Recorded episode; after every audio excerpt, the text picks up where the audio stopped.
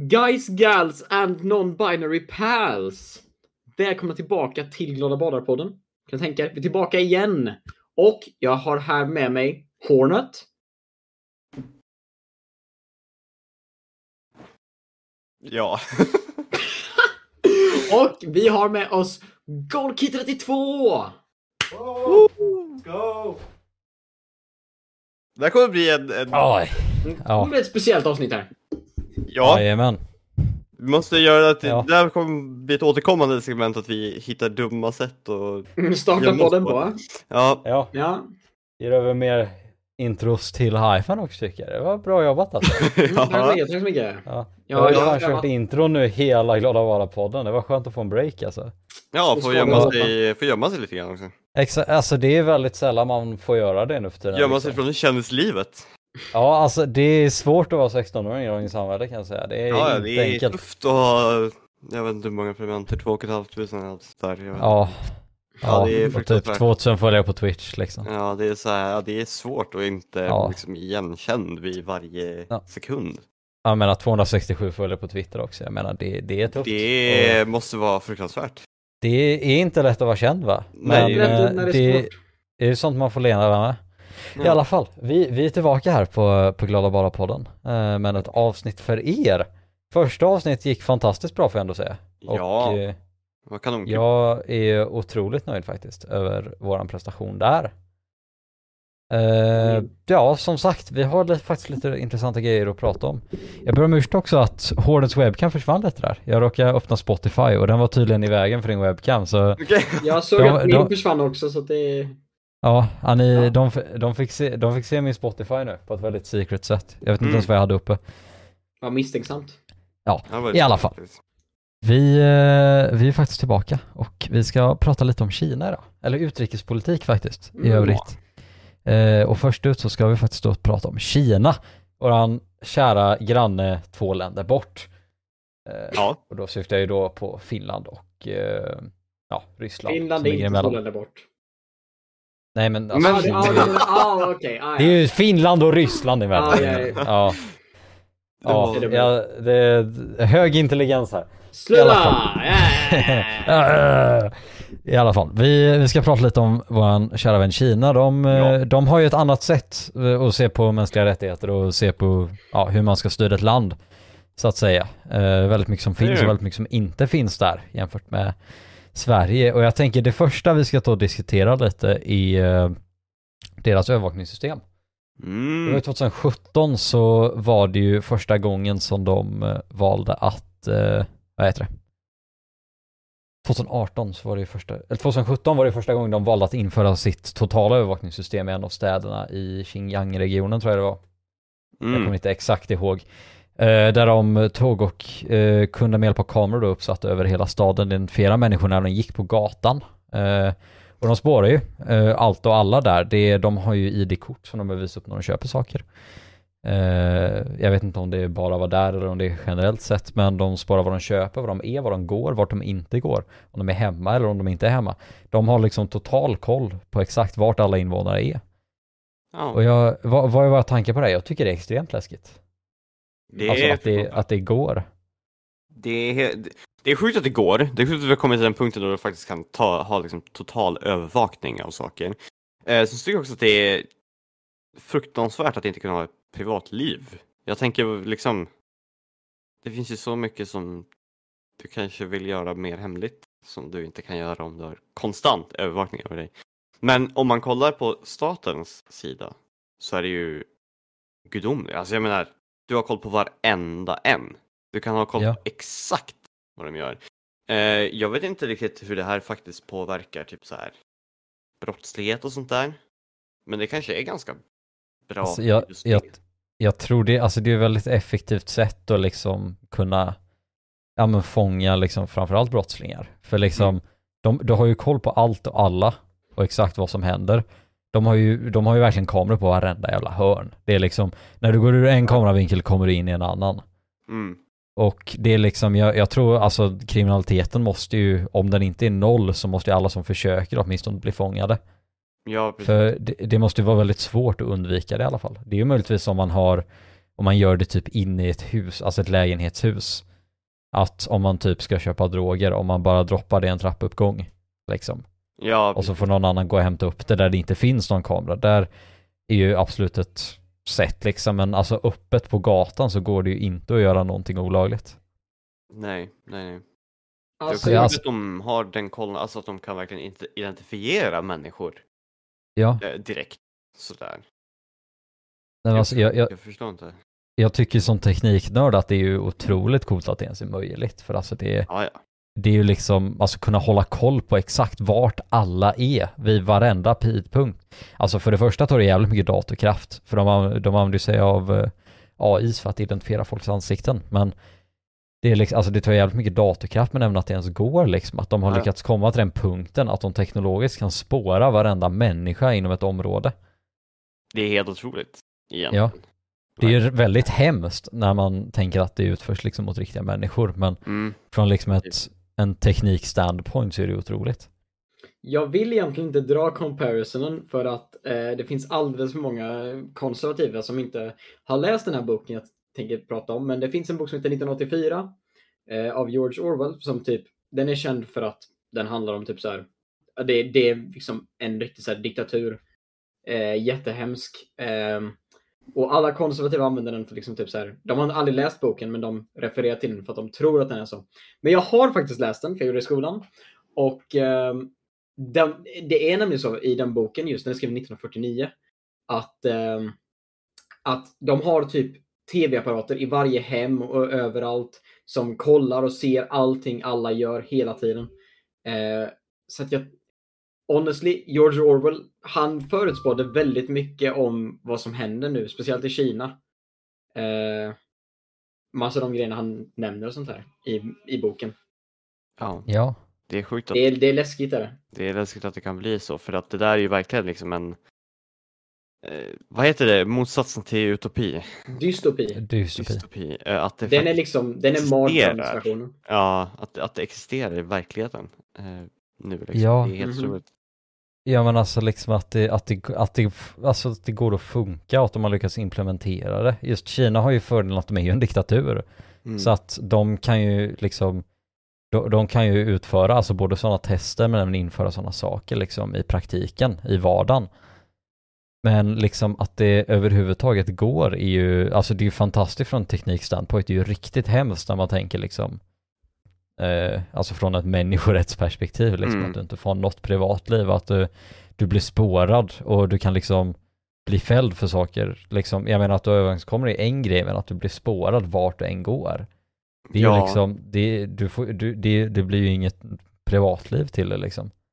Precis, sen så är det ju, tänker jag också, eh, det som du visar när du går, alltså när, när, när du rent fysiskt gör någonting är ju en sak, men hur du till exempel säger någonting eller hur du hör någonting kommer ju fortfarande inte komma med. Eh, Så det är Nej. fortfarande så att det kan ju inte ge hela historien, men jag tror nog att kinesiska eh, regimen ser det som hela storyn oavsett. Ja, ja. De kommer Ja, inte men- bry sig, men eh, Nej, alltså Nej. De, de, de, om de skulle använda något sånt, det är liksom ett lagligt sammanhang där de behöver ta och bevisa att någon är skyldig, så är det liksom, där kan det ju, ja, man kan ju vrida och vända lite på det på ett sätt så att det ser ut som att personen verkligen är skyldig, även om de kanske bara stod och snackade med liksom snubben på macken. mm, Så det, det är ju, ja, det är ju läskigt framförallt. det är Och det-. Mhm. Det, jag, jag, jag kollade på en dokumentär om det här för ett tag sedan eh, och där, där hade de som, eh, där, där fick man se lite hur det fungerar i just den här staden. Att det är liksom, de har ju ID-kort med sig som de får scanna. När de går på tunnelbanan så måste de både scanna ID-kortet och sen så har de en, liksom en kamera som känner igen ditt ansikte och matchar det med ID-kortet liksom så du inte kan uppge dig för att vara någon annan. Mm. Och det är liksom, det är sådana kontroller väldigt ofta. Och för att köpa någonting, det kommer med liksom, de kan se på ditt ID-kort exakt vad du har köpt, vad du har varit. De kan liksom scanna ID-kort och få veta exakt allting om det liksom. Och det, nej, det, det, är, det är obehagligt. Det är ingenting som vi vill ha. Kan man Nej. säga. Det är verkligen ingenting som, ja, vi i Sverige i alla fall ska sikta efter. Nej. Sen, sen med, om man går in på det då, de har väl också det här väldigt fucked eh, social credit eh, systemet också va? Ja, de har ju börjat införa det lite över Kina. Eh, Om man, har social för, kredit då. om man har för låg typ så får man inte åka tåg eller sånt där så man måste höja det och det är, ja. Exakt, så det, det, det, det sta, kinesiska staten ser det som en motiverande faktor för invånarna att vara bra invånare liksom. För att Mhm. om du, ja men det baserat på socialkreditsystemet, om du skulle bli till exempel C-klass, då kan du inte komma in på vissa skolor. Eh, du kan inte få en viss sorts utbildning, det, du har ett, alltså en viss sorts jobb du kan utbilda, eller du kan liksom få. Eh, om du blir typ en trippel D-klass eh, invånare liksom, då, då har du ju nästan ingenting överhuvudtaget. Det, det du har som en trippel D-klass liksom, det är att du, ja, du, du kan inte köpa ett hus, du kan liksom inte hyra en lägenhet, du, det, du blir näst, basically hemlös. Eh, du kan liksom inte gå var som helst, du, du får inte utbilda dig, du kan inte söka jobb för det är liksom ingen vill ha en trippel D. D-klass liksom. De, de, det, det sätter en position där du i princip inte kan ta dig ur. Förutom Mm. de här väldigt små grejerna som kan öka din sociala kredit till ett nivå där du kommer ur det och kan få åtminstone ett litet jobb för att senare kunna liksom jobba dig uppåt ännu mer. Men det, det, det är ju i princip omöjligt att ta sig från trippel D till dubbel A, vilket är den högsta klassen om jag kommer ihåg rätt. Ja, men det är väl bara ett helt fruktansvärt sätt att eh, bedöma någon på egentligen. Eh, Ja. Ja. Och sen så ditt, när ett barn föds så baseras ju deras sociala kredit på vad mm. föräldrarna var. Och det är liksom, du kommer ju alltid vara jämförd med dina föräldrar och det, det finns ju väldigt många exempel på det, att föräldrarna, de har ju influens över barnet, men barnet är ju inte en kopia av föräldrarna, utan det är ju väldigt många gånger de går emot exakt vad föräldrarna står och tänker för liksom. Mm, precis. Så det, det är verkligen bara ett jättedåligt system att liksom ha, för alltså det, du kan verkligen hamna i en sits där du inte kan ta dig ur liksom. Där du tvingas att leva i fattigdom. Precis, det är ju, du sätter ju verkligen någon i en sits och det tycker jag att som ett fullständigt samhälle så ska du ju alltid ha alla möjligheter. Vilket i och för sig, många länder har ju fortfarande problem med det. Jag skulle säga att alla länder har problem med att, om du, att du kan födas in i bättre eller sämre positioner. Ja, Eh, men att det ska vara till en sån här nivå är ju helt otroligt. Eh, Men- borde inte existera alls. Men verkligen, för jag menar alltså vi alla hamnar ju, alltså när vi föds hamnar vi i olika familjer liksom. Jag, jag tycker ju själv att alltså vissa personer ska inte få vara föräldrar liksom, för de hanterar sina barn på ett så pass dåligt sätt. Jag menar vi alla tre har ju varit väldigt gynnsamma när vi hamnat i våra familjer, att liksom vi, vi har det bra, vi lever liksom, ja men i medelklass åtminstone. Och det, vi har liksom haft en, ja men en uppväxt som jag ändå anser är hyfsat normal för, ja men average-svennen liksom. Men Ja. det, det är ju, alltså det är inte alla som är lika lyckligt lottade liksom. Det är, alltså jag, jag känner både, jag har ju träffat personer som liksom har växt upp i, ja men definitivt liksom, ja men låg, alltså låginkomstfamiljer. Sämre de liksom- förhållanden. Ja, och det, alltså vissa har ju inte haft en, ja, men liksom en pappa som kanske alltid har varit där eller en mamma som har haft, alltså något form av missbruk liksom. Det, det finns ju, man kan ju ha det radikalt mycket värre än vad vi har haft det. Definitivt. Verkligen. Så det är liksom, det, det, det föräldrarna har ju absolut en influens men samtidigt så är det liksom de, jag, jag har märkt det på många i alla fall, att de som växer upp i ja, men låginkomstfamiljer, de har ju ambitioner som är alltså så sjukt mycket högre än vad jag någonsin kunde drömma om liksom. Ja. Det, Ja. jag, jag tycker det är, alltså vissa har ju det. Det, det är ju Man- ett, Man ska ju aldrig döma någon från deras eh, förhållanden liksom, utan det är ju hur, hur de är som människa och det är ju där som det här slutar funka bra för att i slutändan så är ju det även någonting som Kina förlorar på i och med att de får eh, de, de, de människorna som föds som förhållanden kan ju lika gärna vara nästa Einstein liksom. ja, Eh, som sen inte alls får det de ska ha. Eh, så det blir ju även en förlust för, för staten. Eh, men de tänker tydligen att ja, för att alla ska vara så bra som möjligt så behövs det här. Men det, jag tror inte att det funkar så i praktiken. Eh, och det kommer de säkert att Alltså det kan ju lika gärna vara det här som gör att eh, Kina faller som en ekonomisk stormakt till slut. Att det överhuvudtaget har hållit ihop i ja, sen 49. S- Ja, sen 49. Eh, är ju egentligen helt otroligt för om man kollar på Kinas historia, alltså det kan ju inte ha varit ett enda imperium som inte har fallit inom typ så här 200 år eller någonting. Ja, det är som med var- varenda. Du vet, de har gett dem, när det var fortfarande ett kungarike eller kejsardöme, så har de ju den dynastin, sen tar den slut, sen kommer nästa Ja, dynasti, sen dynasti, dynasti.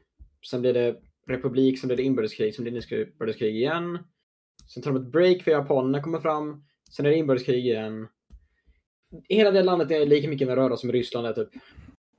Ja, Ja, att, ja. men det är liksom ingenting håller ju Nej, alltså för jag, alltid. Jag tror inte ens att, jag tror inte att, eller jag hoppas i alla fall inte att, eh, eh, att CCP kommer hålla hela tiden. Heller. Nej, Alltså Ja, jag, jag, skulle, jag skulle gissa att vid 2050 så skulle jag nog, alltså landet kommer nog se ganska mycket annorlunda ut. För Ja. alltså att det är alltså helt som vanligt, kan, alltså det är ingen garanti, men alltså eller vanligt, då menar jag som ett, alltså ett vanligt västerländskt land liksom. Jag menar vi har våra problem, men vi är fortfarande demokratiska. Mhm. Jag, jag tror absolut att det, alltså jag tror nog att de kommer åka mer åt det demokratiska hållet, för man kollar vad som händer, ja, men i typ Taiwan och Hongkong, de är ju, de, de håller på att försöka, eller Kina försöker ta över dem, staten och regionerna, men det är ju liksom protester och det är protester bland befolkningen i Kina också. Och det, jag tror absolut att alltså, de, de, det kommer ju inte att hålla för alltid, för alltså man kan inte styra en diktatur på ett hållbart sätt i, i flera liksom hundra år utan att det händer någonting. Det som är viktigt att notera där också att det går. Eh, men oftast både inom diktatur men också inom kommunismen så är väldigt mycket uppbyggt på hur dåligt ställt folket har. Ja, Eh, för att i Kina så har det varit väldigt fattigt under väldigt lång tid. Eh, och det är därifrån som allt det här har grott. Liksom. Men eh, problemet nu för Kina kommer vara att de får en större och större medelklass. Eh, och den medelklassen kommer att kunna få tag på information som kanske inte alla har behöver eller kan ta in för att de har andra saker som är viktiga i livet som till exempel att överleva bara. Eh, men det kommer göra att det kommer att bli att man kommer att skifta mot det demokratiska hållet. Problemet då kan ju bli att eh, regimen eh, försöker att trycka ner det och då kan det bli ännu större problem. Det kan bli krig. Eh, det kan bli, ja vi håller redan på att se att de har eh, olika läger. Ehm, och det kommer att bli värre och värre i Kina tror jag, men det kan bli bra till slut. Eh, det gäller bara att ehm, det gäller bara att det blir så eh, icke plågsamt som möjligt. ja, ja men verkligen. För, för just liksom det, ja, jag, jag tror absolut inte det kommer hålla jättelänge. För alltså Kina är ju ett väldigt snabbt alltså, evolverande land. Jag menar de har under 20-30 år nu gjort en tekno- teknologiska framsteg som är helt otroliga om man egentligen tänker på det.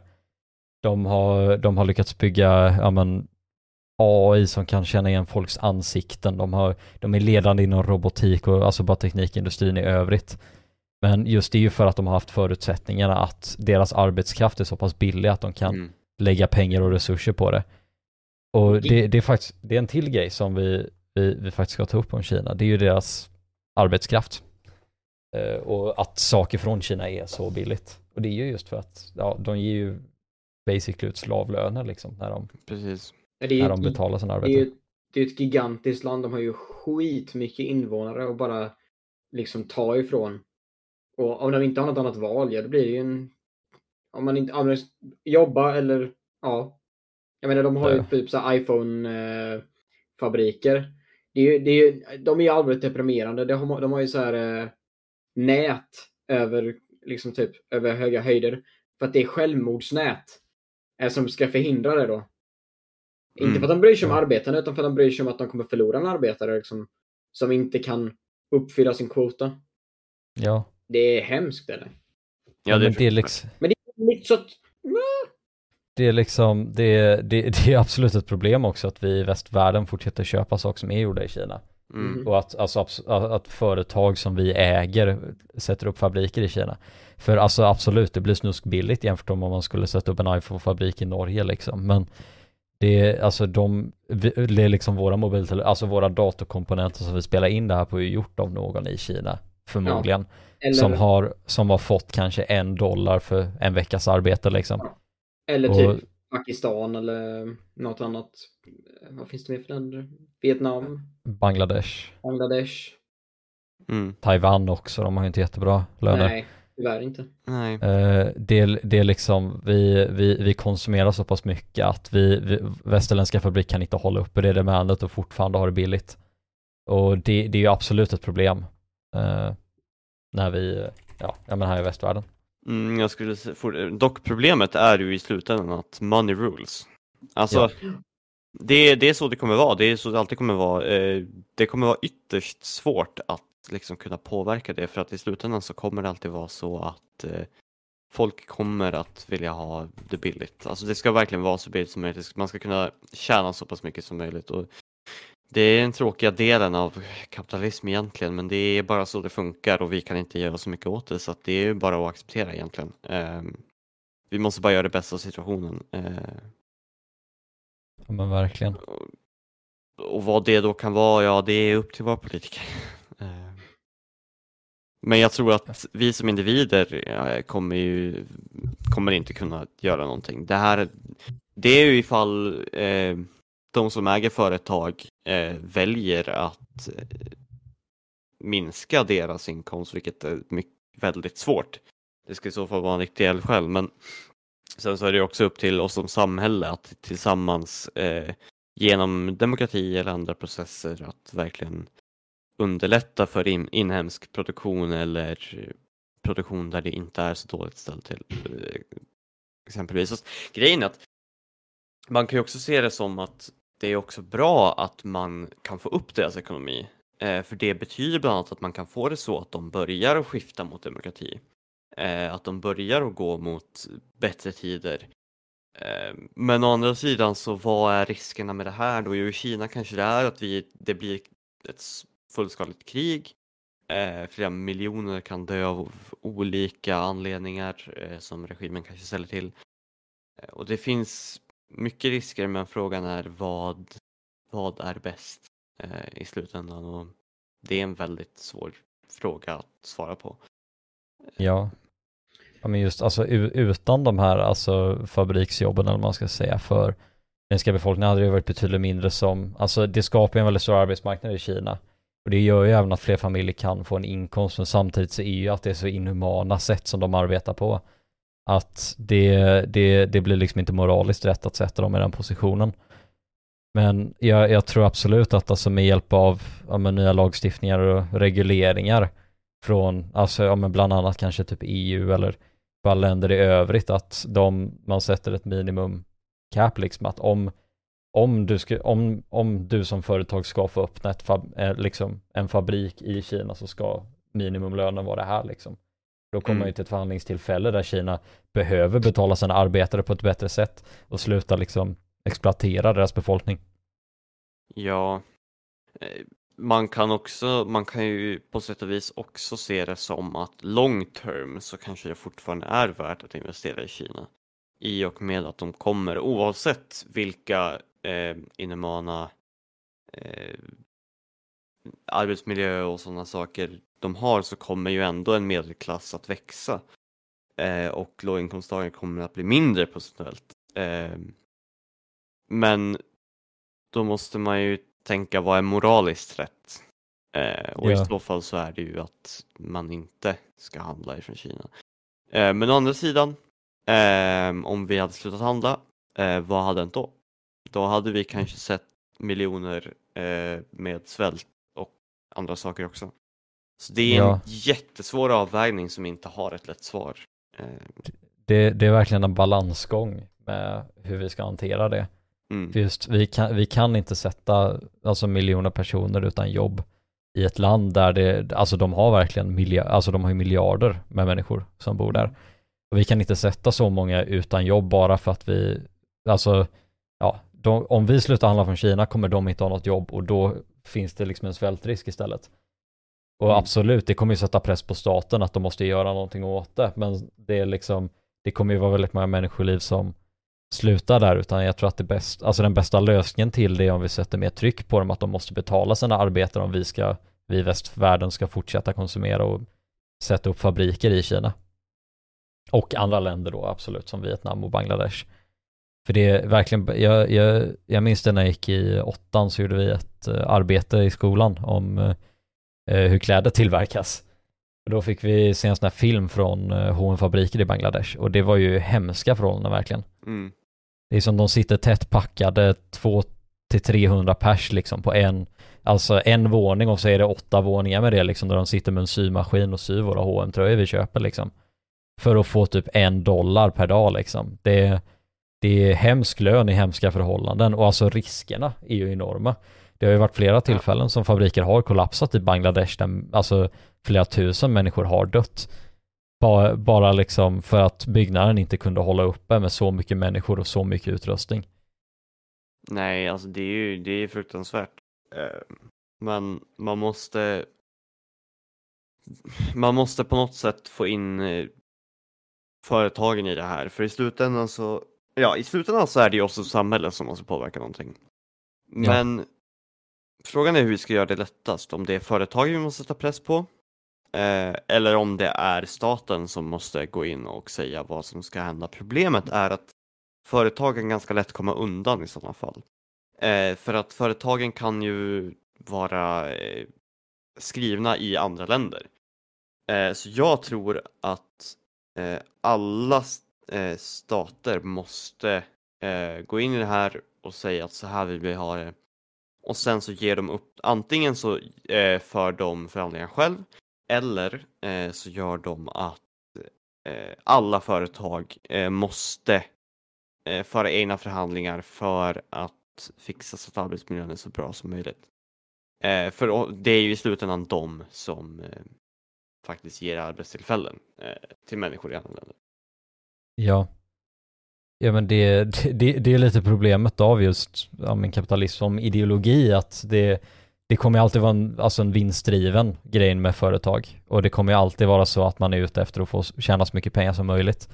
Och där, där brukar det oftast falla kort på ja, men arbetarnas förhållanden. Nu, nu låter jag som en extrem kommunist, vilket jag inte är, men det, det, det, det är liksom en av problemen med att leva i ett kapitalistiskt samhälle och det är absolut någonting som, jag, alltså, som vi som alltså, liksom, ja, men mänsklighet behöver alltså, jobba på för att Mm vi, vi kan inte fortsätta hålla på på det här sättet där vi liksom som haft tur nog att bli födda i liksom väster, alltså västvärlden sitter och konsumerar saker som en 12-åring har producerat i Bangladesh Mm. för liksom i princip ingen lön där han utsätter sitt liv liksom varje morgon. Det, det är inte ett hållbart sätt att driva ett samhälle framåt.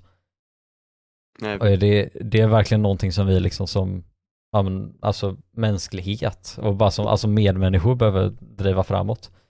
Och det är ju vi- grejen med, det är grejen med Kina också. De, de kallar ju sig kommunister, men eh, det, det, det de praktiserar är egentligen mm, typ den kapitalismen som fanns på 1800-talet typ. Med ja, slavfabriker liksom, praktiskt taget. Alltså, grejen är väl att ja, de är kommunister i form av att staten äger allt. Mhm. Staten äger allt. Men Där slutar det ehm, ungefär. där slutar det. För att resterande är verkligen hard, det är egentligen ganska hardcore kapitalism egentligen för att det de försöker göra är ju att styra ekonomin i världen. Eh, de jobbar inte längre för att eh, ja, vi ska, vi ska ha ett, de, de ser i princip eh, världen som en marknad där de måste ha monopol. Och Och det, det har de ju verkligen också. Ja, det, de börjar ju faktiskt få ett ordentligt monopol på saker. Eh, och de försöker ju till och med, de framtidssatsar genom att investera i infrastruktur i Afrika till exempel. Eh, så det är inte så att de kommer stanna här utan de kommer fortsätta för att de har ju sett att ja, nästa stora marknad kanske är Afrika. Ja, då ser vi till att vi har eh, att, att vi har, vad heter det, leverage på de eh, länderna i, i Afrika också. Eh, så det är, det är läskigt. Eh, och det är inte mycket man kan göra för att som land, om du blir sanktionerad av Kina så förlorar du ju enorma mängder pengar. Eh, för den är en gigantisk handlingspartner för hela ekonomin. ja. Så det är så svårt att ha som ett annat land, eh, ja, att sätta sig i den positionen där du måste förhandla med Kina. För du har inte mycket att komma med. Nej. Nej men det, de, de, de har ju, alltså det är ju både tack vare arbetskraften men liksom även alltså forskningen de gör, särskilt inom tekniksektorn så ligger de ju mil framför de flesta länder i utvecklingen liksom. Att de, de är absolut en ledande del av ja, men våran framtid och jag tror absolut inom den, alltså i alla fall inom det tekniska spektrumet så kommer de ju vara ledande fram tills ja, en eventuell kollaps där de i så fall skulle ta och ja, förmodligen ja, ta upp det igen och fortsätta. Det är liksom, det kanske inte kommer under namnet liksom Folkrepubliken Kina utan det kommer mer bara vara liksom eh, ja Gud nu tappar jag bort mig. Alltså det kommer bara vara under ett annat namnsland men liksom alltså de, de är så pass långt före i teknikvärlden att det är liksom, de, vi kan inte riktigt stoppa dem. Nej, precis. Och det, det är det som är problemet att vi behöver komma ikapp. Eh, istället för att, ja, vi, vi kan inte låta dem liksom få större monopol än vad de redan har. Mm. Och det är ju som sagt jättesvårt. Ja, Nästan omöjligt liksom. För att de har redan så mycket leverage på alla. Så det finns så mycket man kan göra. Det är ju egentligen USA som som måste göra någonting här. Eh, det finns inte så många alt- andra alternativ. Eh, för att det är de som har de enda som har ekonomin för att faktiskt klara eh, ett eh, trade-krig liksom med, med, med Kina. Det finns Ja. liksom inga andra som har kapaciteten till att göra det. nej. Och det gör det ju jättesvårt. Ja, och jag, jag tänker framförallt alltså framtidens företagare också. Jag menar vi har ju folk som Elon Musk och Mark Zuckerberg nu som driver de, ja, några av de största företagen i världen. Och Mm. det, det kommer ju komma fler personer som utvecklar och driver fram sådana liksom företag som blir så pass stora i den kapaciteten. Och det gäller att alltså, framtida företagare tänker om att ja, vi ska inte öppna fabriker i Kina utan vi, vi kommer hålla vår produktion antingen lokalt i det landet man kommer ifrån eller alltså i andra länder där liksom arbetsförhållandena är ac- acceptabla. Absolut, du, du kommer förlora pengar. Men det är, alltså i mina ögon så är det ju absolut tusen gånger mer värt att förlora pengar. Alltså en liten summa pengar. Och liksom, alltså ha, veta att man gör en skillnad i världen än att sitta där och tjäna en miljard mer om året. Bara för att veta att det är någon liten unge som håller på att dö i Kina av svält. För att de blir betalda en dollar, liksom. I, i liksom dagslön. Det är, vi, vi behöver ta, alltså det är ju våran generation som kan göra förändring i världen som det ser ut nu. Och det, det är verkligen någonting som vi behöver pusha för liksom. Mm. Men grejen är att jag tror faktiskt inte de kommer göra det. För att är det någonting kapitalister älskar så är det pengar. Och varenda liten dollar gör en skillnad Mm. enligt dem. Eller hur? Ja, Ja. men det är ju så. Elon, och- ja, Elon Musk och, och Mark Zuckerberg, de, de skiter ju fullständigt i om det är kinesiska barnslavar eller eh, taiwanesiska barnslavar eller vietnamesiska. Det spelar ingen roll. Så länge de Mm. tjänar mer pengar så kommer de fortsätta. Ja. Det som krävs är att det är någon som verkligen har hjärtat på rätt plats i det här fallet. Och Mm. det är inte så många som har det i den industrin. Alltså, det, Det är den industrin- Nej, tyvärr Eh, inte. Däremot så eh, kan vi ju fortfarande eh, på ett demokratiskt sätt få igenom olika restriktioner. Ja, jag önskar Men- att det fanns någon. EU-restriktion typ, eller någonting. Ja, Ja, alltså det, det ultimata hade varit om man hade liksom lyckats starta någonting där alltså alla världens länder ingår. Det är väl Eh, FN då? Ja, alltså FN eller någonting i den stilen där liksom där man, sätt, alltså där man sätter press på länder där arbetsförhållandena är dåliga att här behöver vi göra skillnad. Nu, det är ju väldigt orealistiskt i dagens samhälle och hur det ser ut idag men alltså i framtiden så hade ju det varit en långtidslösning för att liksom kunna stoppa det som ja, pågår i världen just nu med billig arbetskraft. mm, Och det är liksom, ja. Nej men jag, jag tror absolut det är upp till vår generation att göra skillnaden. verkligen. Det, det, vi är i framtiden oavsett. Liksom. Ja, alltså, jag, jag själv håller på att utbilda mig och försöka komma in i tekniksektorn och jag känner absolut att det, det är någonting jag hade velat pusha för mer i framtiden men samtidigt så kommer jag alltid behöva, alltså jag behöver ju kunna leva jag också. Och det är oftast det som gör att man tar sådana beslut att öppna ja, men fabriker där det blir billigare att Mm. producera men jag, jag jag hoppas verkligen själv att jag och mina värderingar sitter kvar om några år om jag eventuellt skulle bli egenföretagare. Att kunna öppna ja, men produktionsställen i länder där det faktiskt är en anständig lön. Eller åtminstone jobba för ett företag där liksom arbetsförhållandena ser ut så. Mm. För Nej, det, jag, det är liksom framför, jag tror framförallt det är inom tekniksektorn som den största skillnaden behöver göras. För det är ju väldigt mycket annat som hänger på det. För det är Mm. liksom, men industritekniken är fortfarande en del av tekniken och det är det som gör att fabriker går. Liksom idag. ja, ja, absolut. Jag tänker också så här, som konsument, hur mycket kollar man egentligen på var saker kommer ifrån? Ja, Alltså, jag det, gör det, det händer ju typ inte. Och även om, Alltså, även om de det står Made in. China så bryr sig ingen. Nej, Nej, det alltså- är normen bara. Jag, jag köpte ju robotdelar för ett tag sedan liksom. Kom i december. Made in China på varenda liten skit jag köpte. Jag tänkte ju inte två gånger om det. Nej. Men det är något Mm. man inser i efterhand liksom att det var ju förmodligen någon liten pojke som satt där och satte ihop den här servomotorn jag köpte. Ja, precis. Men samtidigt så är ju problemet, i alla fall jag stötte på där att det är, allting är ju fan gjort i Kina nu liksom. Det, det, Ja. jag, jag kunde inte hitta en enda svenskproducerad motor eller någonting som inte var i Kina eller Bangladesh. Och det är ju problemet nu. Jag hade ju inte tålamod nog att sitta i flera timmar och researcha det utan jag tog ju liksom det som ja, var standarden för den inom den robotiken jag håller på att jobba med liksom. Men det, det, jag, jag, jag, jag kunde inte hitta någonting som inte var gjort i Kina och då blir det att man får landa på det. Så jag, är ju, jag bidrar ju till liksom problemet just nu. Ja, ja. Det gör ju alla inte- egentligen. Jag känner Ja. inte någon som inte har köpt någonting från Nej, precis. Kina eller Bangladesh eller ja. Nej. Nej, men liksom, jag menar, jag äger en iPhone också gjord i Kina. Den är, de- skriver fint att den är designad i Kalifornien, men det gör ju ingen jävla skillnad. Den är ju uppsatt i Kina. Den är Ja. skeppad från Kina. Det är liksom, ja, jag menar alltså alla skärmar och tangentbord och möss och ja, men headset och vad fan det nu är. Det är ju förmodligen också producerat i Kina. Om inte något småföretag som har lokala fabriker i sitt eget land. Mhm. Det är liksom, det, det går inte att undvika riktigt i dagens samhälle och det, det är lite där problemet ligger. Mm.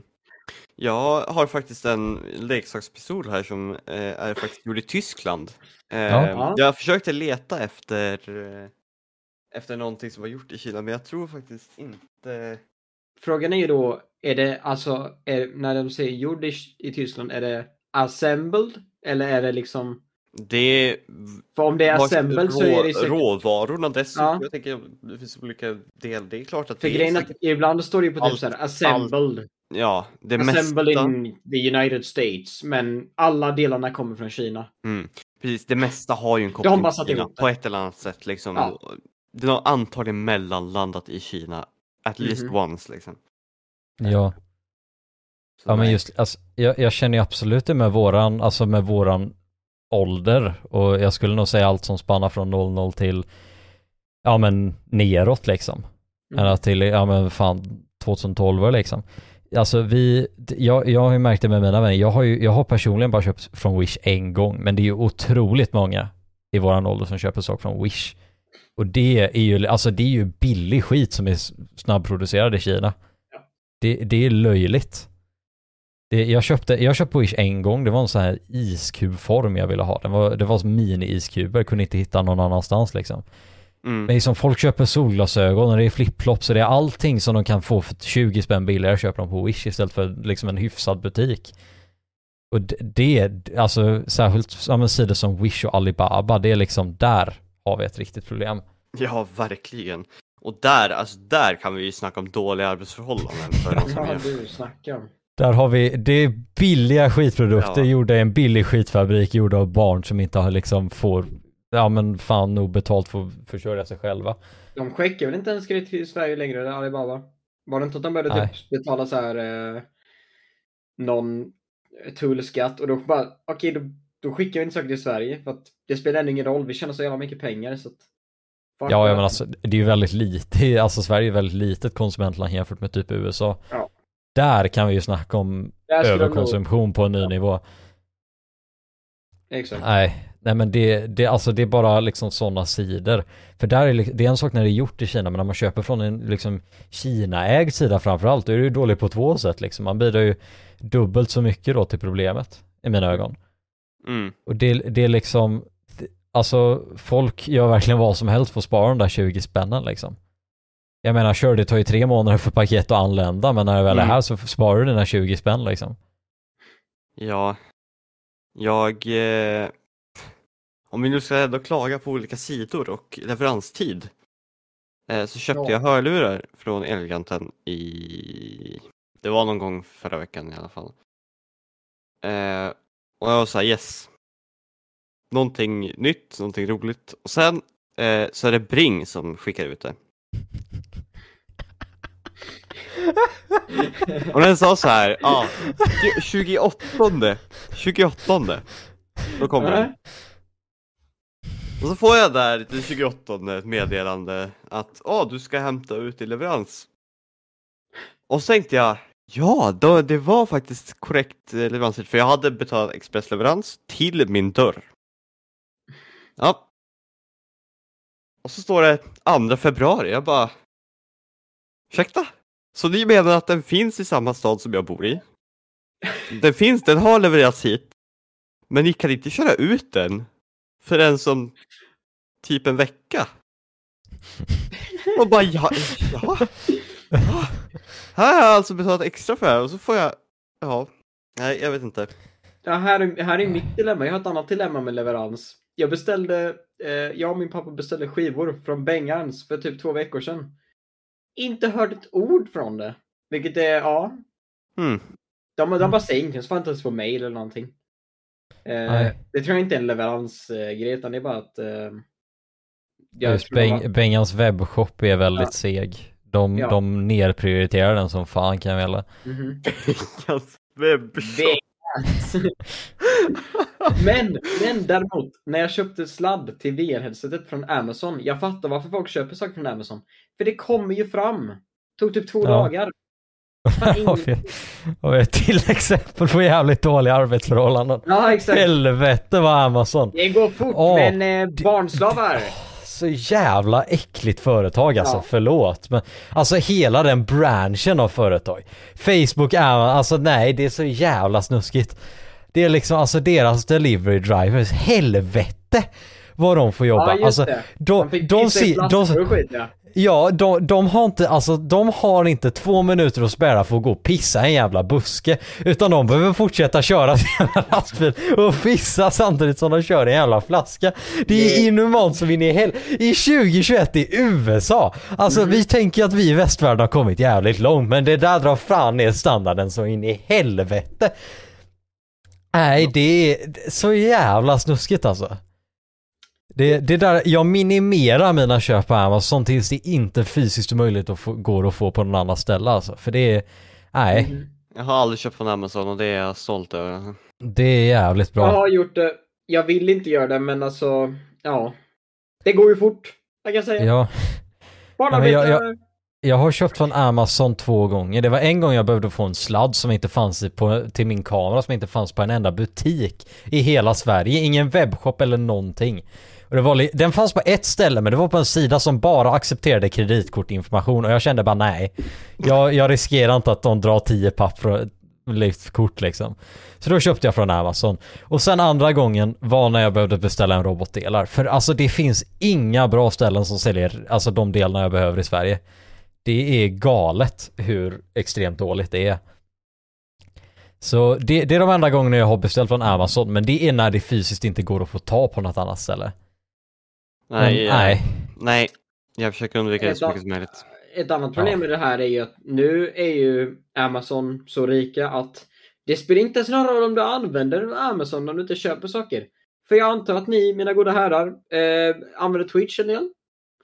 Ja, Ja. jag har ju tjänat pengar från Twitch Ja. till och med. De får 50% av skiten jag tjänar. De får pengar av att du spelar spel och streamar det. Ja. Du behöver Vi- inte vi- köpa saker från deras hemsida. För att de Vi- äger vi- andra saker. Jag, jag, kommer ju, jag, jag kommer ju köpa Prime Video i, i september för där kommer Sagan om ringen-serien ut liksom. Mm. Jag, Mm. jag, jag, som en Sagan om ringen-fan kan inte jag missa det. Och jag vill inte. Det är liksom, vi, vi använder, ja men alltså Amazon, vi använder företag som Facebook, vi alla tre har ett Quest 2. Mm. Där vi, Ja. alltså vi blir spionerade på oss min i helvete. Men det var det billigaste och mest hållbara alternativet vi kunde skaffa. Det är liksom- Marcus Zuckerberg. Ja men Mark sa, och nu håller han på med Meta. Och det kan jag, jag kan gott säga det. Jag kommer aldrig i mitt liv använda metaverset. Alltså det är ett så, eff, alltså de kommer kunna samla så jävla mycket information för mig där. Att jag, alltså jag, jag är livrädd för vad de skulle kunna hitta av mig. Jag har inte mycket att dölja som människa kan jag säga. Men alltså de, de skulle kunna lära känna mig som person bättre än vad ni förmodligen gör liksom. Så jag, jag, jag kommer vägra s- gå in i metaverset för jag, jag tycker att det är ett så äckligt sätt för dem att tjäna ännu mer pengar och sälja liksom min information. Det var liksom, det var på gränsen att jag inte ville köpa ett Quest 2 för att man var tvungen att logga in med sitt Facebook-konto. Men det var liksom, det var antingen det eller betala 10 papp för ett index liksom. Eller 8 Mm. papp för det där Odyssey G2-grejen som HP släppte. Nej, alltså det är ju inte ens, det är ju så stora prisskillnader att det är ju inte rimligt att köpa något annat liksom. In, inte, inte som 15-16-åring så kan jag, alltså min ekonomi kan inte vara moralisk samtidigt liksom. Och det, alltså de har så jävla stort monopol på marknaden nu att, ja, alltså det, det går inte att undvika. Riktigt. Angående Kina och monopol också. Eh, Ja. Och eh, statliga eh, företag i Kina. Huawei. Ja. De har, de håller på att stämma Sverige på mångmiljardbelopp efter att de blev av med en, eh, jag tror det är rättigheter till 5G-nät i Sverige. Eh, och eh, de kräver då minst 5,2 miljarder. Eh, men enligt eh, vissa experter så skulle det kunna landa på uppåt 25 till 30 miljarder som ska gå från våra skattepengar in i Kinas bakficka. Mm. Eh, och grejen är att de gjorde ju det då av anledningen att det här är då ett kinesiskt ägt, alltså statligt ägt företag eh, som i så fall skulle eh, kunna ha koll på oss också. Eh, och det är ju, även fast de kanske har kameror runt om i, i kinesiska städer så har de ju koll på nästan varenda invånare på den här jorden ändå. Eh, I och med att de äger så mycket i slutändan. De äger eh, Huawei, de äger Huawei, de äger Volvo liksom. Det är så här, de äger ju allt. SF Bio, eller det heter inte så länge. Ja. Filmstaden. Va? Filmstaden. Äger de Filmstaden också? Tror du menar? Nej för fan. Och jag som tänkte gå på bio imorgon, det var, jag var inte lika sugen eller på var det. det alltså. därför som de behövde döpa om sig till Filmstaden eller? De fick inte, Ja, eller kanske. Jag tror det var för att de hette SFI och namnet ägdes av någon helt annan. Det är det eller Ja. om det var några andra köpte det från Kina, jag kommer inte ihåg hur det var, men i alla fall de förlorade namnet till SF Bio för att någon jävel höll kvar det namnet. De höll inte kvar företaget men de har kvar namnet. Så Ja, de, det, alltså, fick de det kan, det kan du respektera att de valde att hålla kvar namnet men sälja företaget. Alltså jag menar återigen, det handlar om pengar. Ja men vad Jag tycker, de... det, jag, jag tycker det är bra att de inte drar ner alltså, namnet SF Bio i skiten också. Nej men vad ska, alltså- de, vad ska de göra med namnet SF Bio om de inte äger företaget? Nej men alltså SF Bio står ju för svensk film. Alltså Ja, det är ju ja. liksom du, du vill ju inte, alltså jag, jag, hade jag, eh, alltså hade jag haft en enda gnutta moral i kroppen och jag hade sålt mitt företag till en kinesisk ägande liksom. Då hade jag åtminstone behållit namnet som är associerat med svensk film. Alltså jag, jag hade ju inte velat att de skulle få det. Alltså då är det bättre att de rebrandar till något annat. Enligt mina åsikter, men ja. Nej, men det, det, det, är- det är också en anledning till att jag aldrig har köpt någonting från Huawei. För alltså, nej. Jag hade faktiskt en telefon från Huawei men sen så kom jag på att eh, det här vill inte jag eh, supporta längre så då köpte jag en Samsung istället. Det är bra. Eh, nu är kanske i och för sig inte Samsung eh, bästa Mycket bättre alternativet här. Men, eh, men det är ju åtminstone Det är ju Det är ju inte Huawei i alla fall och det är inte så här, vad heter de här, vad heter det, det finns ju OnePlus finns det. Eh, Ja. Det finns, vad heter det, andra som har gjort de här kamerorna som är helt galna. Eh, ja, den där Xiaomi. Det är Xiaomi ja. Eh, usch, ja. Nej usch. Ja. Nej men alltså, nej, det är, det är löjligt hur mycket monopol de har på marknaden. Alltså bara generellt sett. Det är helt otroligt. Ja. Eh, vi, vi har ju pratat mycket nu om Kina. Ja, det var Ja, en ja. sak vi ville nämna. Ja, vi, vi har Vi faktiskt ett till ämne vi ska, Vi vi ska ta och diskutera. Jag, jag, jag, jag, har- jag har allting uppradat här va. Vi, vi kom lite off track men vi är tillbaka nu va. Vi, vi, vi har ju pratat mycket om politik på den här kanalen tidigare. Vi har pratat mycket om religion framförallt. Vi gjorde julspecialen i säsong 1. Eh, och religion är ju väldigt stort eh, ja, problem skulle man nästan kunna säga enligt den kinesiska staten. För det finns ingen religionsfrihet i Kina. Eh, men i Changing-regionen så finns det ett väldigt stort urval av uh, uigurer, vilket då är en, eh, ja, det är muslimer i Kina. Och en muslimsk de, minoritet. ja, och de här mus- den här muslimska minoriteten då, de har ju blivit förtryckta i, ja, evigheter kan man säga. Det, de har ju inte fått leva fritt eller bra och det, det som Kina nu, ja, de, det har de ju haft ett ganska bra tag nu. Det är att de har, har infört ett sorts omprogrammeringsläger för, eh, där de skickar eh, uigurer och andra muslimska minoriteter för att då, ja, ja men hjärntvätta dem till att det här liksom, att det inte är okej att vara muslim. Och Mm. det, det är ju väldigt hemskt. Jag, jag, kollar på en, jag har också kollat på en dokumentär om det här. Eh, där de faktiskt tog och visade runt inuti ett sånt här eh, kinesiskt koncentrationsläger. Och det, det var ju väldigt stageat då när reportrarna var där. Men Mm. man, man märkte väldigt tydligt ändå. Det var väldigt enkelt att se igenom. Så det, det, de här anläggningarna då, de är beskrivna som skolor i Kina. Och det är ju, ja men det, det är ju en sorts skola skulle man nästan kunna säga eftersom i den här skolan då så lär du dig att din tro är fel. Och att du inte får tro det du egentligen tror. Eh, och det är Ja, det, det är riktigt hemskt för de, de blir tvångsinsatta här. De får ett rum, eh, alltså det liknar ju mer en fängelsecell. Och sen så får de sitta från tidig morgon till sen kväll och upprepa meningar om att jag, jag ska inte vara muslim liksom, min tro är fel. Och så, de sitter ju här inne i några månader till fem år tror jag ungefär är, tror de flesta blir utsläppta. Eh, och så blir de hjärntvättade helt enkelt. Eh, så det är ju dagar av att sitta och upprepa meningar om att den här, min tro är fel, den kinesiska staten är rätt liksom, det de står för. Jag vet inte exakt vad de upprepar, men det, det, det är hjärntvättningsläger helt enkelt, där de eh, låser in folk mot deras vilja och försöker lära om dem till, ja, den rätta tron. Den rätta tron. Mhm. Och det, Det är ju läskigt likt något som hände i Europa på 40-talet.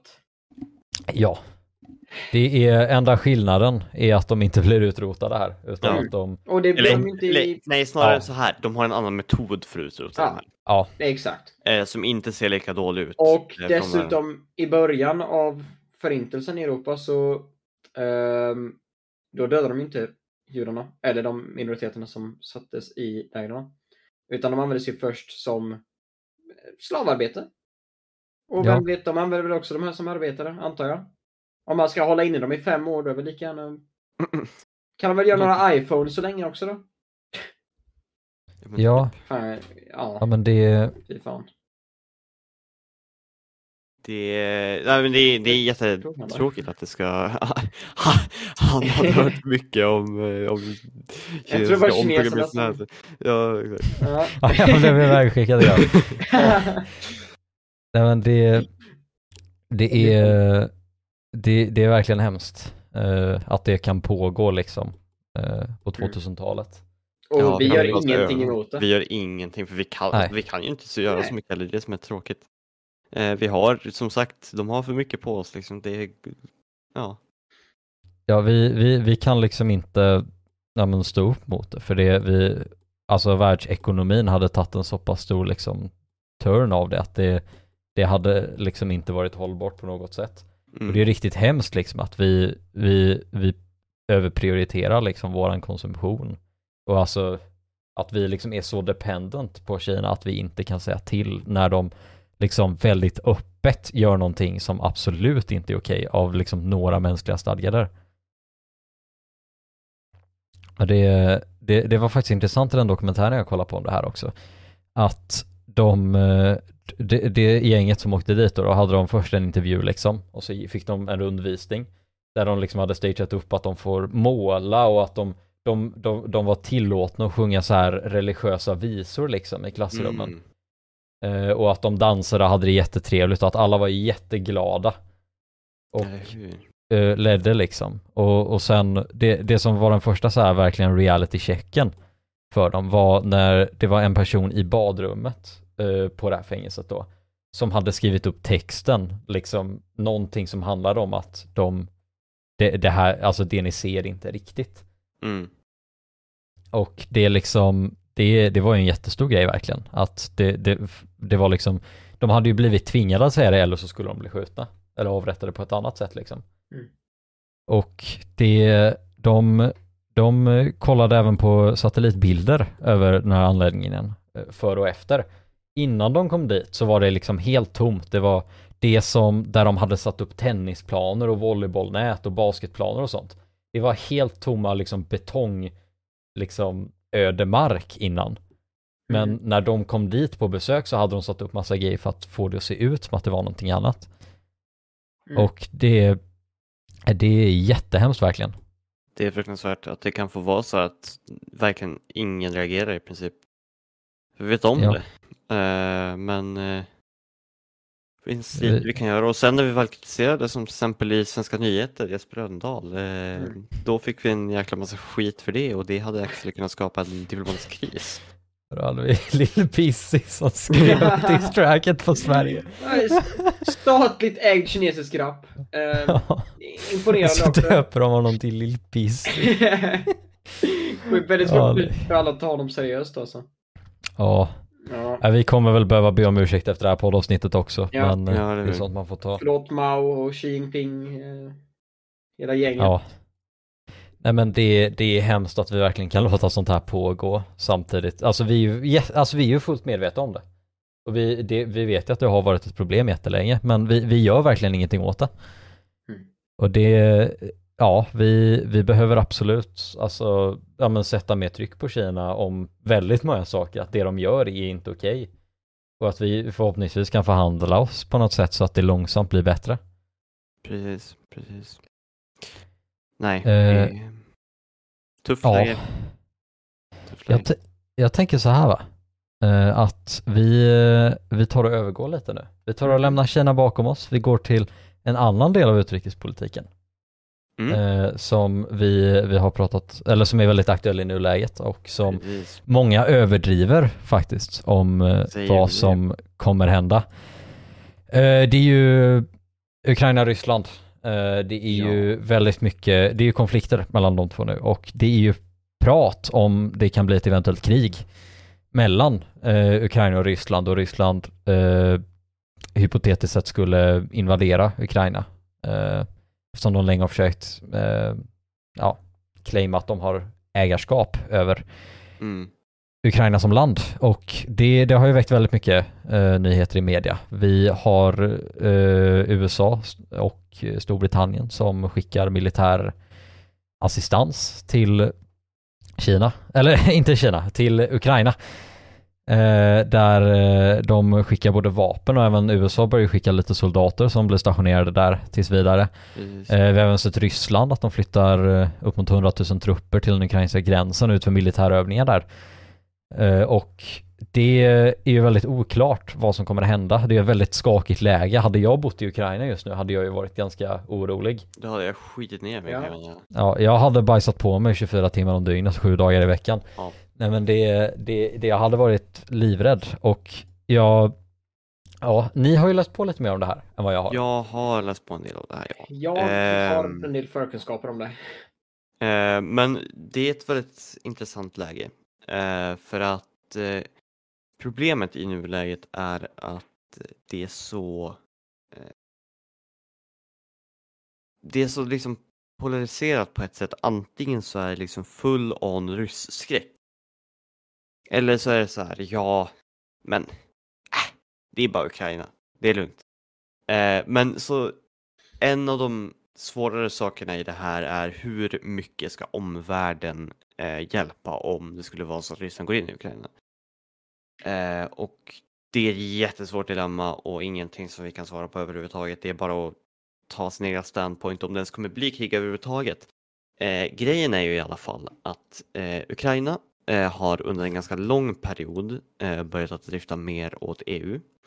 Eh, de har signerat avtal med EU om eh, olika eh, avtal.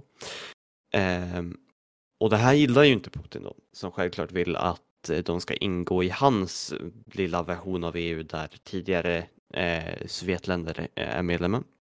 Eh, först så eh, markerade han bland annat det genom att inta Krim. Eh, det blev en ganska stor katastrof eh, för eh, Ryssland och, eh, och hur de ville att det skulle bli för, för Ukraina. För problemet är eh, att ju mer Putin kommer och säger att aja baja, desto mer kommer eh, eh, Ukraina inser att de vill gå med i EU. Eh, och detta har blivit ett stort problem för Putin och därför så, eh, och såklart så ser han ju det som ett hot. Eh, för om de går med i EU, ja då blir de mer västerländska, de kanske får det jättebra. Det kanske blir jättedåligt för Ryssland om grannländerna börjar få det jättebra plötsligt och samtidigt så eh, har Ryssland blivit sanktionerade för allt det de har gjort och så går inte ekonomin bra och så blir deras levnadsstandard dålig. Eh, så det, det är jättesvårt för Ryssland också för att de kan, eh, Ukraina kan ju även bli en potentiell eh, NATO-medlem vilket betyder att eh, Baltikumländerna som redan är NATO-medlemmar och sen även kanske Ukraina är med i NATO. Detta hade betydit att eh, nästan majoriteten av deras eh, eh, vad ska man säga, gräns mot väst eh, upptas av NATO-länder. Eh, och det hade varit jättesvårt eh, för Ryssland att kunna hantera eh, i, eh, sen. Eh, så det är jättesvårt läge för både Ryssland men även för, för eh, länderna i väst och NATO och så vidare.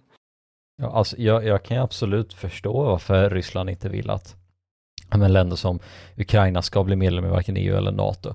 För det, det skulle ju ge alltså västvärlden en taktisk liksom, ståndpunkt till att ja, hypotetiskt sett kunna invadera Ryssland för då hade ju hela, i princip hela deras gräns blivit upptäckt av NATO-länder som gemensamt då hade kunnat göra en invasion. Och jag tror att det är lite det som Ryssland kan vara rädda för ska hända. Men det, jag tror att det, det de bortser ifrån är att vi inte vill invadera Ryssland utan snarare att vi vill hålla dem borta från att invadera oss. Ja, det här, det här, den här teorin eller den här grejen bygger på Stalins gamla paranoida idé efter andra världskriget. Där han, eh, efter andra världskriget så vann ju Sovjet och de västallierade. Och ehm, eh, Stalin tänkte ju att nu vill jag ju inte att de där ska eh, invadera oss i väst och därför byggdes ju den här järnridån över Europa med, vi har på ena sidan eh, alla som är liksom eh, demokratiska nationer och sen rätt genom Tyskland så splittras eh, Europa och all, hela östblocket formas. Och de skulle ju vara som en, en vägg, en, liksom, en, en, en buffertzon eh, mot Sovjetunionen. Så att liksom om amerikanerna kommer, då kommer inte de pang på att komma in i, i eh, Ryssland. För ryssarna märkte ju efter att Tyskland bara stormade in utan förvarning 41 att eh, det här vill vi inte ska hända igen. Vi måste ju vara förberedda. Eh, lite konstigt att de glömmer Alaska ibland, känner jag. Eh, men ah, ja, ja. Eh, så det, det är den teorin de fortfarande bygger på. De tror fortfarande att alla ska invadera dem. Ehm, Ja, precis. Ja, En massiv paranoia. Fast jag, jag, tror, jag tror nog också att paranoian ligger mycket i Putin. Eh, alltså enbart han som, som ledare. Eh, jag, tror att det Ja. är, jag tror majoriteten handlar inte om att de ska hamna i krig utan vad som ska hända med honom. Eh, det jag tror att det största av det här borde ju ändå vara att så många av deras grannländer nu är eh, liksom har gått med i EU, de har blivit västerländska. Det är ju ett hot mot Putin. För att Putin håller just nu i ett ryskt samhälle som är ganska odemokratiskt egentligen. Han har basically, han är basically en diktator eh, i slutändan. Eh, och om någonting skulle hända eh, så att the public opinion svingar mot honom då skulle det bli jätteproblematiskt för, att, för han att hålla kvar makten. Så jag tror att det är mycket det det ligger i. Eh, om han vill Ja. ha kvar makten så måste han eh, göra så att Ryssland ser bättre ut än vad det egentligen är. Ja. Ja, Just, jag, jag skulle vilja argumentera för att Ryssland är en diktatur nu. De, de utger sig för att vara en demokrati, men om man kollar på deras val så har de ju, de har ju partiet som Putin är med i, jag kommer inte ihåg vad det är, det är typ United Russia Eh, eller? Ja, precis. Ja, och sen så har de ju tre andra partier som är i grund och botten drivna av hans partiledning. Det är bara att de är uppsatta för att det ska se ut som att de har demokratiska val. Eh, så om man skulle rösta på dem så skulle det fortfarande vara samma styre, bara en annan president. Och det var ju det eh, han rörelsemotståndare, jag kommer inte ihåg vad han heter. Eh, Vad heter han? Ah, ja, oavsett. du, du är mutad, Hypen. Vad fan!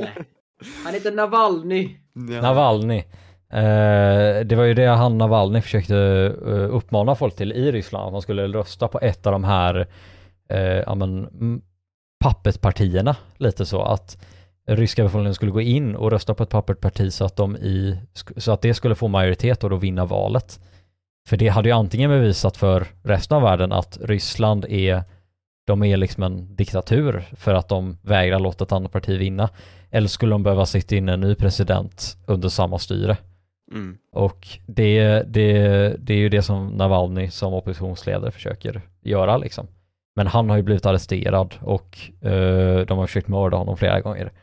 Och det är ett under att han fortfarande lever idag kan jag säga. Otroligt. Att han Ja. Det är liksom två förgiftningar han tagit sig igenom liksom och han mår Alltså han mår ju ganska prima idag jämfört med vad Ja, de flesta skulle han- göra efter att ha blivit förgiftade två gånger.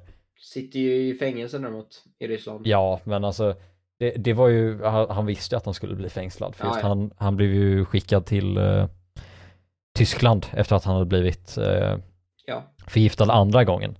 Men han valde Och- att komma tillbaka. Och grejen är att Exakt. Putin... eh, Det kanske verkar som att Putin vill döda honom. Här är problemet va? Han vågar inte döda honom. För Nej. det som kommer hända är att om han dödar honom, då blir, då blir Navalny till en martyr. Skit i vad, om man inte håller med i hans politik. Alla motståndare i, eh, alla motståndare till Putin i Ryssland kommer bli så jävla förbannade. Så Mm. han fuckar upp för sig själv om han tar koll på honom. Precis. Det är därför han har någon Ja. Han skjuter sig över foten ifall han gör det. Ja. Och- Vet ni vem som och- också sköt sig själv i foten ganska många gånger? Ja, det finns två, två människor som sköt sig själv i foten ganska väldigt mycket under sin tid. Och det är Mr H och Mr S. ja, ja. Klassikerna. Ja, Mm. Vänta, vilka tillhör de? mu- Mustaschherrarna. Ja, ja, ja. 40-talet. ja de, är- de var fina. Nej, det var de inte. Nej, jag vet inte. Inte de bästa människorna. Nej. Nej, det, nej men det, det, jag, jag är förvånad över att Putin faktiskt fängslade honom när han återvände till Ryssland igen. För det, det visar ju återigen, för han, alltså han blir, han har, alltså det finns ju ingen grund för att fängsla honom. Det enda Ja. han har gjort är att, ja, han har ställt sig mot staten liksom. Jag Mm. tror att, jag tror att det var en, en eh, så här, mellangrej liksom. Att antingen, antingen så låter man honom gå fri eller så mördar man honom. Och då tänkte de att äh, vi tar det som är middle ground liksom. Ja, men men Ja. han fortsätter ju driva på liksom den här oppositionsrörelsen även när han sitter fängslad Mm. på något vänster. Och det, det, alltså jag, jag är förvånad att han, alltså antingen lever eller att han liksom inte är frigående för det känns som att fängelset bara, alltså det visar ju för de som faktiskt är med i oppositionen och motståndarna att, ja, de, de, de det är ju ett odemokratiskt sätt de styr landet på. Mm. Mm. Men grejen, det är- jag, jag tror inte att Putin kan lösa det på något sätt. Jag hoppas verkligen att det blir samma sak som, hänt med, som vi hopp, förhoppningsvis kommer hända med Kina. Som historiskt har hänt med dem också. Eh, det faller. En, Mm. en vacker dag så faller Putins regim och så blir det demokrati, åtminstone ett tag. Får man hoppas på. Eh, Det att om han, om han dödar honom, då kommer alla bli skitförbannade och så kommer det bli uppror. Om han fängslar honom som han gjort nu, eh, då kommer han ju bara prolonga situationen liksom. Och om han släpper honom fritt, då kommer han ju fortsätta att eh, sprida demokrat demokratiska värderingar. Och förr eller senare så faller det också där. Mm. Ja, alltså jag, jag tror att om, om det skulle ske ett eventuellt krig mellan Ukraina och Ryssland så hade, jag tror att det kriget hade kunnat vara tillräckligt för att liksom, overthrowa den ryska re regimen när folket Mm. inser liksom att de, de gör det här av anledningen att de liksom vill ha mer makt. Och jag, alltså ett, ett, liksom ett krigsskadat Ryssland är ju brutalt mycket svagare än vad Ryssland är idag liksom. Så jag tror att om det skulle bli ett krig så är det alltså en perfekt, ett perfekt tillfälle för motståndarna att i så fall kunna ta och ja, overthrowa regimen. Ja, precis. Och skillnaden här mellan invasionen av Krim, att vid invasionen av Krim så hade han faktiskt stöd eh, ifrån eh, ryssarna. Eh, här har han inte eh, på något sätt förberett eh, befolkningen på att han ska göra en invasion. Så ju längre han väntar desto sämre kommer det här bli. Ja. Eh, så att Och han- antagligen så tror jag att med tanke på hur långt det har gått nu eh, så tror jag personligen att det kommer nog inte att bli någonting ändå. Nej. Eh, Han han har väntat är- för länge. i- under Kriminvasionen och eh, de rebellupproren han stöttade i Donbass Mm. i östra Ukraina. Eh, där hade han ju benefiten av att surprise, det hände från mitten från ingenstans liksom. Nu har han inte det. Han har suttit med trupper på gränsen där alldeles för länge. Ja. Ja men jag, jag tror, jag, jag, tve, jag tvekar på att det kommer bli ett krig mellan Ukraina och Ryssland. Men jag tror att om det blir ett krig så är det ett perfekt tillfälle att kunna ta ner det ryska styret som det är idag. Och förhoppningsvis kunna bygga ett Ryssland som ja, men, faktiskt kan vara en del, alltså en gynnsam del av västvärlden. För det är ju väldigt mycket i Ryssland som är gynnsamt för oss länder i Europa. Mm, Eh, de har ju ja, men, gasexport och allt vad det är precis. och energi. Det är liksom, alltså de, de är en väldigt stor del av hela världsbilden. Och om ett demokratiskt styre skulle kunna komma till i Ryssland så hade det ju bara kunnat bli bättre. Mm. Och där hade, där hade man ju kunnat få ännu, alltså om man kollar inom klimatfrågan så hade det ju kunnat ske ännu, alltså fler samarbeten för att minska de utsläpp vi har idag genom att ett demokratiskt styre ju vill att samarbeta på ett helt annat sätt än vad ett, diktat, alltså vad ett diktaturstyre har. Mm, definitivt. Ja. Ja, Nej, jag- vad- Jag, tänker det är lite där vi ska ta och dra ihop. Jag dagens av lite. Ja. Runda Ja. av det som en fin En- cirkel. En timma, lite Mhm. mer än så har det varit nu. Väldigt Ja, men- intressanta diskussioner får jag säga. Verkligen, verkligen, verkligen. Vi Eh, har ju en, några saker kvar va? Tror jag Men där. Ja. vi har några saker kvar ja, eh, som är våra återkommande segment. Sanningen. jag eh, tänker att jag tänker att vi har en veckans quote som vi vill ta upp idag. Eh, och sen så har vi även saker som vi kan ta nästa vecka nu. Eh, Mhm. Ja. Så jag tänker att veckans quote. Jag tänker innan vi spelar upp veckans quote, är det här ett sponsrat meddelande från Glada Bada-podden där vi ber er att subscriba på vår YouTube-kanal. Eh, vi, vi heter Glada Badarna på YouTube eh, och ni borde absolut ta och kolla in oss där.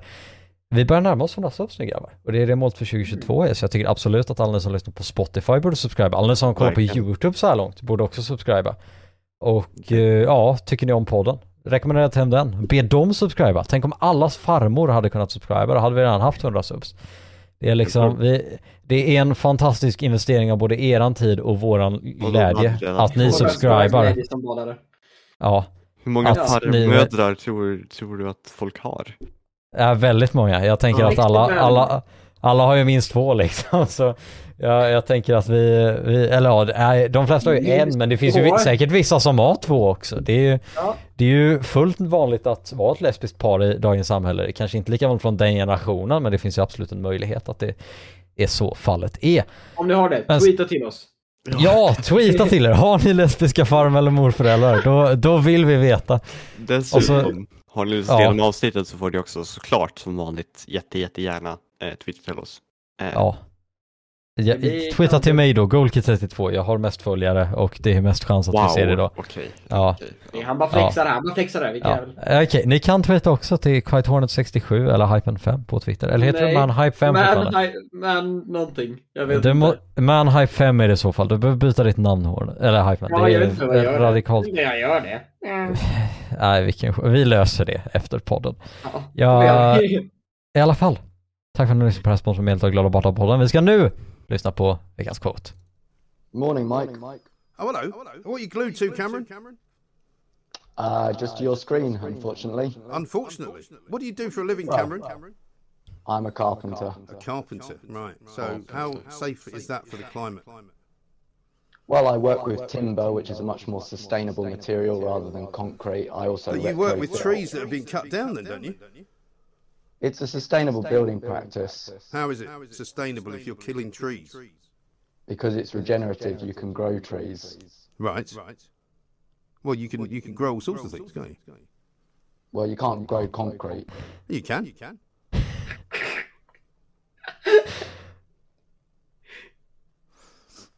See you, Cameron. Cheerio. Jag vet inte varför, men det här känns som någonting man hade kunnat lyssna på en hörförståelse på nationella proven. Yeah you can. Jag kan. Ken. Och så blev Så. man tysta. Kontext till det här då, det är, jag vet inte, jag gissar att han är höger Ja, det är ett Snack- konservativt eh, Ja. radioprogram i Storbritannien. Ja, snackar då med en random snubbe som då eh, bygger hus.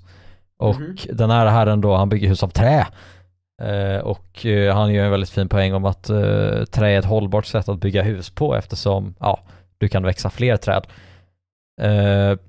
Däremot så kan man ju inte växa betong, men det påstår ju då den här högerkonservativa politikern att man kan. Vilket då är ju, det är ju fantastiskt. Jag tror han märkte sen efteråt när det blev det tyst att ja, Ja, Yes Ja. you can. yes you can. As you can. Nej men Ja. det var ju då veckans quote. Lika härlig som varje vecka. Även om det här är första veckan vi faktiskt spelar någon. Vi... ja, Eh. sen, sen, sen förra säsongen i alla fall. Ja, Ja, precis. Eh, frågan är ju nu grabbar.